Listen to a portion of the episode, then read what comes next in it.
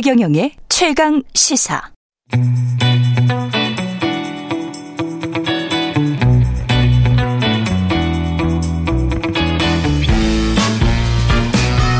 네, 정치 시사 이슈의 법적 쟁점을 시원하게 파헤쳐보는 시간 최강 로스쿨 오늘은 최강 로스쿨 학장 김준우 변호사와 함께합니다. 안녕하십니까? 네, 안녕하세요. 김준우 변호사입니다. 예. 권경애 변호사 징계위원회가 대한변협에서 열렸고요. 네. 정직 1년의 징계를 결정했습니다. 그렇습니다. 일단 무슨 일이 있었는지 되짚어 보겠습니다. 네, 학교 폭력으로 스스로 목숨을 끊은 고 박주원 음. 양이라는 분이 있고요. 예. 이제 그 모친인께서 이제 사건을 맡긴 거죠. 예, 모친이 그래서, 이기철 씨. 네, 그래서 예. 어 서울시 교육청이랑 가해 학생으로 지명 지목된 34명을 음. 상대로 손해배상 청구를 했는데 예.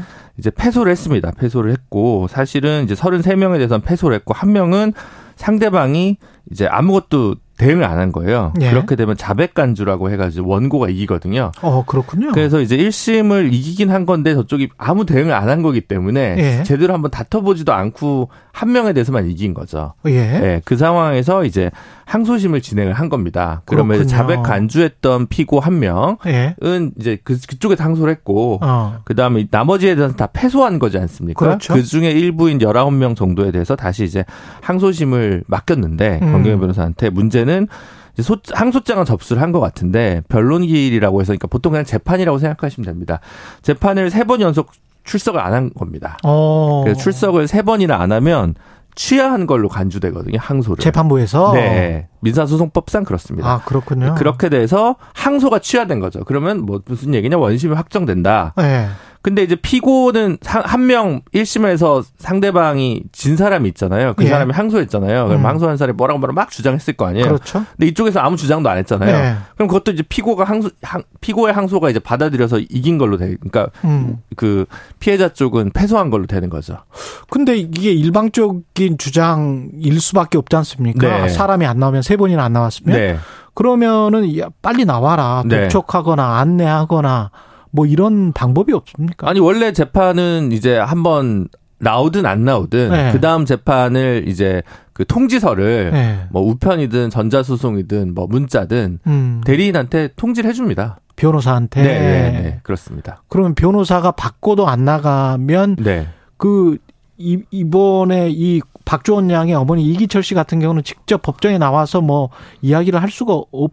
썼던 거예요? 그 쵸. 아니, 뭐, 아. 뭐, 나갈 권리는 있지만. 나갈 권리는 있지만. 날짜를 모르니까. 아, 그러네. 네네. 네, 알 네. 수도 없네. 변호사한테 네. 맡겨놨으니까. 네네, 맡겨놨으니까요. 물론 아. 이제 부지런하신 분들은. 예. 이제 사건, 나, 대법원 나의 사건 검색이라고. 그렇죠. 자기 사건 번호를 알면 예. 매일같이 들어가서 이제 검색을 그렇지. 누르면 아. 뜨긴 뜨겠죠. 근데 아. 보통 일반인들 같은 경우는 변호사한테 맡겨놓고 그렇죠. 오늘이 변론기일입니다. 뭐 뭐 잘 챙겨 보셨습니까, 변호사님? 뭐 이런 문자라도 저희 같으면 만약에 이제 아니까 좀 아니까 네. 할 텐데 네, 그렇죠. 이분 같은 경우는 일반인이니까 이제 잘 몰랐네. 아니면 보통은 이제 음. 전화해가지고 변호사님 저희 사건 안 잡혀요? 그렇지. 라고 얘기하는가. 그렇지. 계속 변호사들은 체크를. 보통은 아 이 다음 주에 재판이 있습니다. 네. 다녀오고 나서 보고를 드리겠습니다. 그렇지 그렇게 문자라도 이, 게 주든지. 통상적이죠. 그렇죠. 네. 징계 결정 이 수위는 어떻게 보십니까? 아 이럴 때마다 제가 나쁜 사람이 됩니다. 예. 왜냐하면 징계 수위가 적절하냐라고 물어보면 예.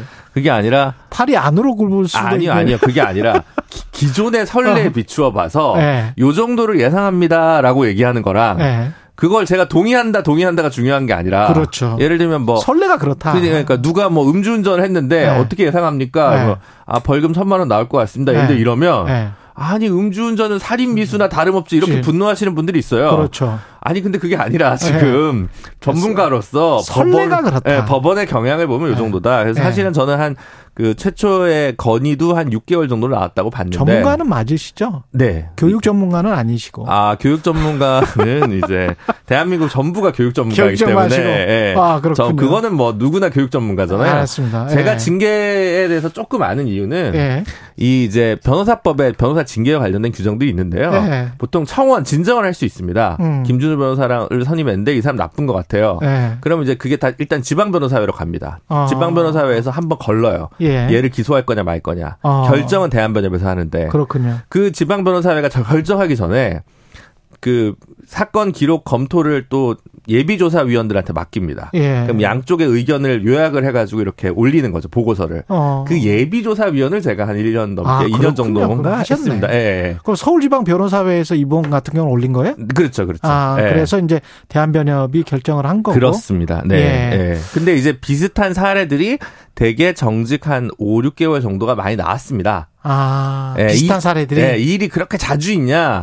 예. 그건 정확히는 모르겠는데 예. 어, 어쨌든 간혹 있고 진, 지난 1년간 징계받은 케이스가 한 3건 정도 있는데 예. 오, 뭐 징- 정직 5, 6개월짜리가 있었고요. 두 예. 번, 1년짜리가 한 번 있었습니다. 예. 네. 6개월, 1년짜리. 네, 네.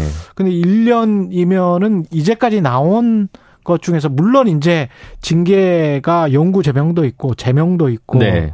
뭐 3년도 있고 뭐 네. 이렇더라고요. 네, 그렇습니다. 근데 뭐 이제까지 나온 것 중에서는 꽤 셌다 이렇게 말할 수는 있, 네, 비교적. 있습니까? 어, 아. 너, 너 방금 네. 1, 년짜리 있었다고 하지 않았냐? 네. 라고 얘기할 텐데, 그거는 처음, 처음에는 아마 이제 다는 모르지만, 음. 사무장이 처음에 사건 수임해 가지고, 제대로 처음 몰라가지고, 아. 초반에 소장 접수도 안 했던, 예. 그러다가 나중에 또 불출석하고 뭐 이런 스토리가 좀 있었던 것 같고요. 예. 물론 개개인 분의 그 마음의 상처, 예. 그게 돌이킬 수 없는 비가역성이나 가역성 이거에 따라서 되게 또 느끼시는 당사자분의 마음은 되게 다르겠습니다만, 예. 그러니까 저도 뭐 이제 1년이 그렇다 해서 부당하다 이렇게 얘기하는 게 아니라 예. 처음 어제 제가 인터뷰를 여기 나왔으면 예. 얼마나 예상하십니까? 예. 이러면 6개월 나올 것 같습니다라고 아. 얘기할 수 있는 게 그렇게 얘기하는 게 저는 그냥 전문가로서 얘기하는 건데 그렇죠. 그 너 나쁜 사람이구나 아. 뭐 이렇게 생각하실 수 있으니까 그렇죠. 그게 말씀드리기가 참 조심스럽다는 의미입니다. 근데 규정은 영구제명이나 제명이나 3년 이하처럼 이렇게 세게 해 놓고 이렇게 나- 실제로 나온 사람은 없다라는 건 네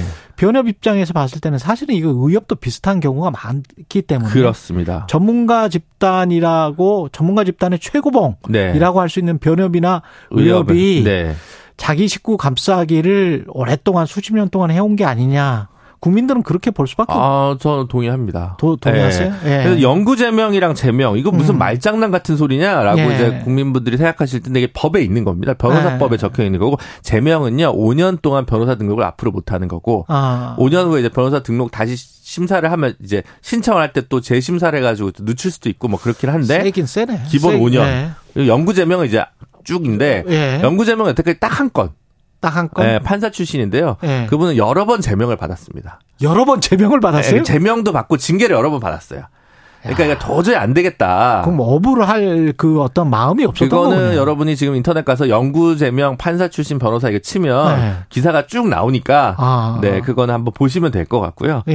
예, 그래서 그리고 이제 그 대한 변호사 협회에 가면 음. 징계 내역이 공개가 돼 있습니다. 그렇군요. 예, 그래서 지- 근데 이름까지 실명으로 이름 이름 이름 생년월일까지. 생년월일까지 예, 예. 사유도. 사유도 근데 그 공개되는 게 제명되면 그 홈페이지에 3년 동안 남아요. 기간이 음, 정직은 근데 1년 정도만 남거든요. 정직은 1년만 남고 예. 아, 물론 이제 1년 넘은 정직일 경우에는 또 2년이면 2년만큼 딱 그만큼 예. 남고 과태료를 받았다. 주로 이제 음주운전이 올라와 그렇죠. 있습니다. 과태료 100만 원. 예. 그건 6개월만 홈페이지 올라와 있거든요. 그다음 사라져요. 그러니까 이게 문제라는 거예요. 이게 이런 게 문제라는 거예요. 그리고 견책을 예. 받으신 분들은 3개월만 홈페이지에 남습니다. 이게 변협이건 의협이건 사실 미국에 관해서 뭐 찬성하고 반대하고 여러 가지 제도가 있지만 미국 같은 경우에 네. 이런 일이 있으면 평생 하고 음. 주를 거기는 주가 하나의 거의 국가잖아요. 아, 주를 옮겨도 그게 따라가요. 네. 그래서 시장에서 무조건 이 사람이 변호사 시장이든 아니면 의사 시장이든 이 사람의 과거에 관해서 끝까지 사람들이 소비자가 판단할 수 있게 만들어 주는데 네.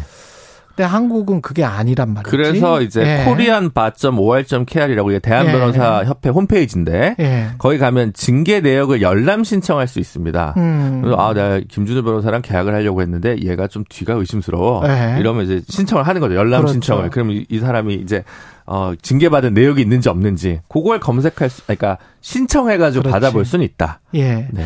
강희경님은 저는 정직 10년을 잘못 읽은 줄 알았는데 아니었군요. 네, 정직은 최대 3년입니다. 예, 설, 현재 변호사 그렇군요. 설레 비 추면 센 처벌이었다니 네. 우우 안타깝다라는 말씀하셨고 김갑찬님은 네. 안 그래도 제가 질문지에 우리가 넣어놨는데 변호사 때문에 패소한 분은 네. 어떻게 구제를 받을 수 있는가 방법이 없나요? 이렇게 아, 별도로 손해배상 소송은 할 수 있죠. 변호사에게. 예, 예.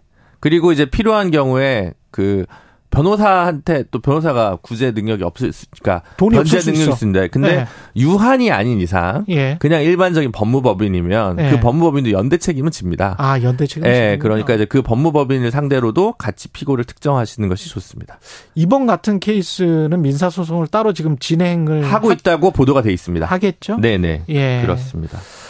변호사 윤리 측면의 어떤 제도 개선 측면으로 좀 말씀을 해 주시면 어- 어떨까요?